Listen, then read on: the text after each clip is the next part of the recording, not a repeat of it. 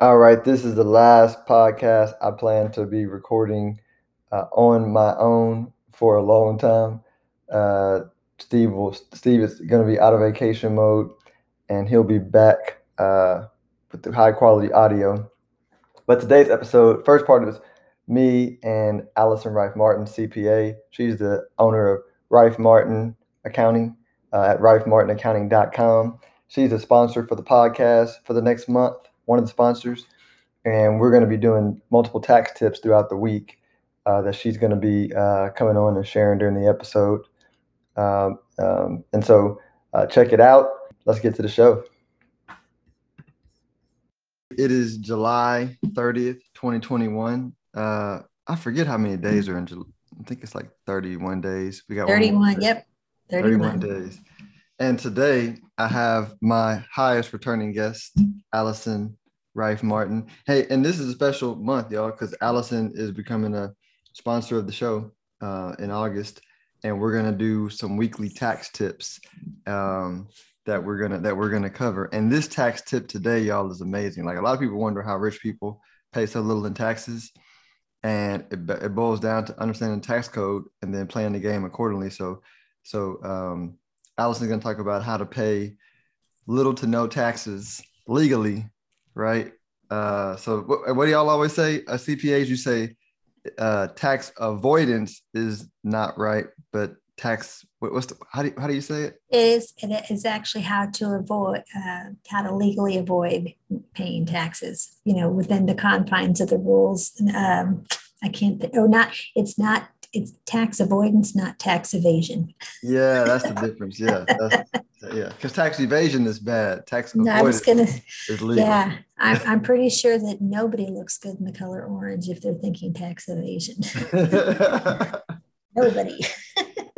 so let, so let, let, let's talk about this because it's interesting you brought this up because I just was talking about I was talking to a client that works in the bank and she went to the um, the high net worth department to to to cover for somebody uh, in in the loan department, and she's like, Philip, it's a whole new world. Like they just like they just collateralize everything and live off the money, which is kind of what we're going to talk about. So we literally talking about this this week. I was like, yeah, it's just they op- they operate on a whole different like planet than regular everyday people. They do, but you know what's interesting about the, the strategy is called buy, borrow, die, which seems kind of funny, but it's a strategy actually anybody can implement. But the basic premise is you buy an asset and if you think of high net worth individuals they're buying investments like you know major uh, investing in stocks and bonds or you know cryptocurrency or whatever kind of investments or even like real estate property. You put a mortgage something comparable to a mortgage loan you collateralize the asset have a loan you live off the proceeds using that to fund your lifestyle you know your uh, operating expenses your living expenses and if you structure it right, you can conceivably deduct the interest expense um, for tax purposes. Um, upon your death or your untimely demise or your passing away, um, the estate will pay off the loan. The asset will get a step up in basis, and then you can pass it on to your heirs at that stepped up basis. And there's no capital gain tax on it and your your heirs will be happy because they're getting an asset that they don't necessarily have to pay potentially don't have to pay capital gains tax on. It's a great strategy to think about. And again high wealth individuals do this all the time. And it's it's a wonderful way to do it. But again we too can you know the who are middle income americans anybody could do this. Um, it's it's comparable to owning a home and taking out a home equity line of credit to fund like a roof repair. So it's a great strategy and, I and I imagine doing it, you, you need to make sure you have accurate accounting records of of what, of what you're yeah. doing. Oh, exactly. I mean, you can't. I mean, it's not like you can just go out and do willy nilly. But but again, yes, accurate records for tax reporting and just record keeping purposes, especially if you're going to pass the asset on to an heir. You yeah. want to make sure they've got records of what it's worth. But again, it's a great strategy, and it's a it's a smart one too. It's a great way to pay as little tax as possible. Well, and, and, and it's and it's interesting because when I when I sold life insurance, you know, I would I would um, you know, when we talk to high net worth people, like that's a big part of why they bought life insurance. They especially for their companies, they would use the cash value as collateral to invest in their business or or um, buy real estate or buy properties and um, you know at death the life insurance policy paid off the loan and the net proceeds went to the beneficiaries and or they might have a different you know other policy because a lot of them like since i don't do life insurance anymore but i still do um, uh, you know investment accounts. Like i have clients who will pledge collateral on their investment accounts or pledge their investment accounts as collateral um, to, to do different deals. So they have their money working for them and still growing in the account right? So that's because because because right if you if your if your if your balance sheet is earning 10% a year and you use that as cash well then you no mm-hmm. longer make the 10% right right. Um, but if you if you borrow against it um, you know you don't lose the 10% you don't pay taxes right? Um, you can live on it or invest it. So it's yeah you're right. It's it's pretty cool. And I was going to say that, and as you you made me think, you know, the only way this really does work is if the interest rate on the loan is lower than the expected return on the investment. Mm-hmm. So if the interest rate is like 10% and the investment return is 10%, it doesn't make sense. So you'd want to make sure that you're working with your investment advisor and um, you know, a more some kind of like loan officer who can help you come up with a, you know, a great strategy that way too. Yeah, no, that's that's that is a great strategy. So, um, if if if someone were to start that process, uh, I imagine that um, what would be the first step? I think the first step would be for you to talk to your investment advisor and your CPA at the same time and say, you know, I really want to figure out how to pay as little taxes as possible. And I have a whole big, I have money that I'd like to invest. Philip, what do you think I should invest in? And then we'd say, you'd say, well, you invest in whatever it is you feel is appropriate for them based on their overall goal of having, you know, to be able to fund their lifestyle. Then we would, you know, introduce them to a to a loan officer or, you know, some some kind of package deal, something like that. And then move on from there. Okay. No, sounds good. The second part of the episode is just me by myself, giving some giving my thoughts and ideas on a few things. First, uh, I'm gonna cover three topics. First topic is um, so I had a I had a meeting this week with a new client, and uh, they're you know couple they're doing fairly well in investing in real estate. I mean, they are knocking it out the park in a relatively short period of time. Very motivated at this um, at this young couple uh, doing doing big things. And so the question came up, you know, uh, uh basically asking you know, why should I invest in a portfolio of stocks and crypto when I've been doing so well in investing? Because specifically with the stock portfolio, the returns are uh, from a diversified portfolio uh, expected to be relatively lower than what they've been getting in their in their real estate.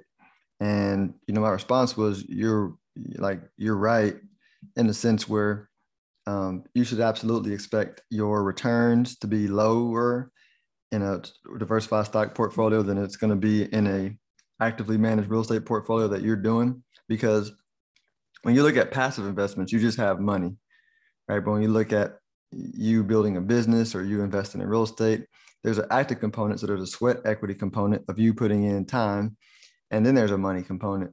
And let set aside the fact that you should always bet on yourself um, over other people but those those extra two components can give you an enhanced uh, return. But you know having having liquid money having access to, to liquid money is also very important because you never know when an opportunity might come. There's people who have made you know i use henry ford as an example. Early on when henry ford needed money uh, to, to produce his vehicles he had a couple of friends that put in some money and that money turned that money got turned into a fortune because they knew Henry Ford very early on and believed in him and believed in what he was building, and they turned that into money. So it's uh, and and and you can choose to keep all that money, all that dry powder in cash, but uh, you know how I feel about cash. They're printing tons of it every single year and making it worth less, and so it just makes sense to keep that money in a liquid individual brokerage account that's growing, you know, put some stocks in there, some cash, some bonds, some crypto, and a couple things. It it will be available for you, you know, potentially when you need it in the future, and you can also pledge that asset as a collateral, like uh, uh, that Allison and I talked about in the previous segment, um, which a lot of wealthy folks do, right? Because it, it, you know, you you you use it not just for, um, you know, living off of like like Allison mentioned, but you can you know you can tap that to invest in other investment opportunities that you want to uh, that you want to use by borrowing the bank's money. So that is a um, that that is my answer, right? You have it, it. It goes back to my principle of a third, third, and third, right? The the old Jewish principle that I like to quote often: a third of your money in real estate, third of your money in business, which I call stocks, third of your money in in reserves. And so, you know, what I basically say is you got to have some some dry powder.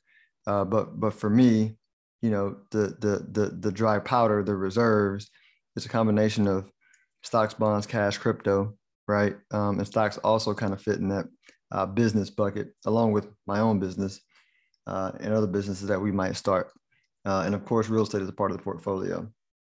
Next topic that we want to cover is uh, alternative investment opportunities. And so, um, I, uh, since I work with clients who uh, do well financially, they are often pitched investment ideas from businesses that need capital.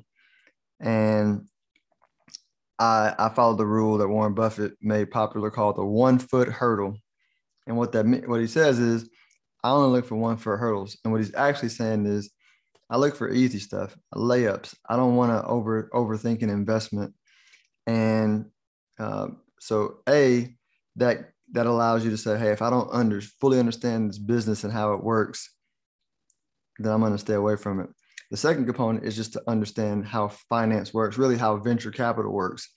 And so if when you think about the companies that actually like were revolutionary and made lots of money for their private angel investors early on, they're the companies that, you know, once it was apparent that they were such a great idea, uh, even before they hit the public markets, you couldn't get into it. So Facebook, good luck trying to get into Facebook, you know, before they IPO, because every venture capital investor with hundreds of million dollars want to get in or billions of dollars want to get in.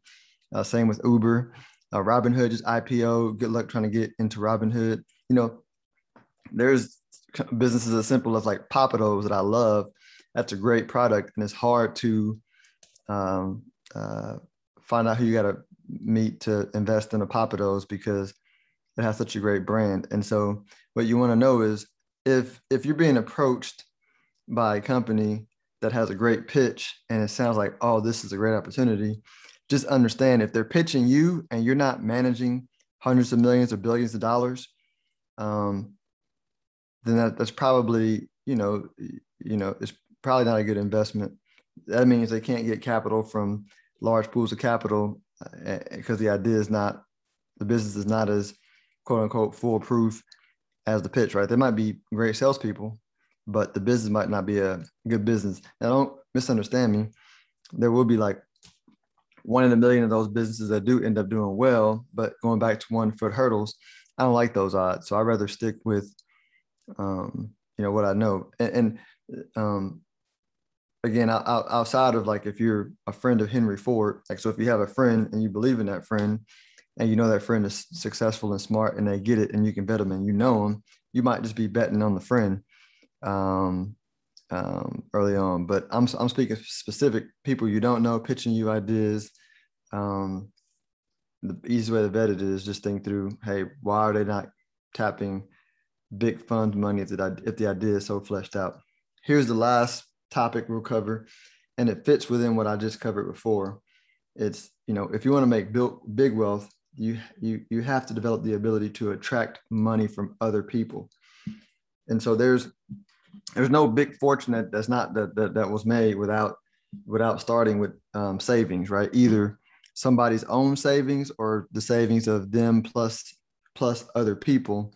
And in order to to attract um, other people's money you have to have strong character because people need to trust you you have to um, have confidence, you have to have a good plan. You have to ooze it out of your soul. Like you have to have the confidence and the and the magnetism in your body where you can just attract people to um, to organize resources towards your vision, which means you got to really know what you're talking about. Like you you can fake it with some people, but you can't fake it for you know you can't fake it for people um, with, with, with good resources, right? Because because they smell it, they can tell. Um, don't get me wrong. Like I said, there's some there's there are people who get ripped off. I mean, Bernie Madoff's a good example. He ripped off very very you know wealthy people, but anyway, so it's possible. Um, if, if you're like a really good con person, um, uh, but in but in but in general, like if if if you think about all the greats, the John D. Rockefeller, the Mark Zuckerberg, the Jeff Bezos, the Elon Musk's, you know these, and and even just name, you know X Y Z person you know who built a successful business, you know that attracted capital, and capital can be capital from the banks, right? Because that's that's getting money from the banks. Um, you know, there, there are people who like you have to develop a skill, develop strong character, um, develop magnetism, develop a good product and a good plan to attract capital to use to make lots of money. And I mean, that's that's a uh, that's a skill set I think everybody should develop, even if you even if you don't uh, want to use other people's money. Like you want to, I think I want to always have the option to use other people's money uh, it's a useful skill set. But that but that is the difference between the super duper wealthy and just the regular rich people. This is meant to be um, my thoughts and opinions. I'm a registered investment advisor, Stonehill Wealth Management. Uh, these are just my thoughts, my opinions, not meant to be investment advice. Investing involves risk. You need to seek counsel before making investment decisions. Um, I hope y'all enjoy your day and your weekend. And until when is that? Until Monday, I'll enjoy your weekend.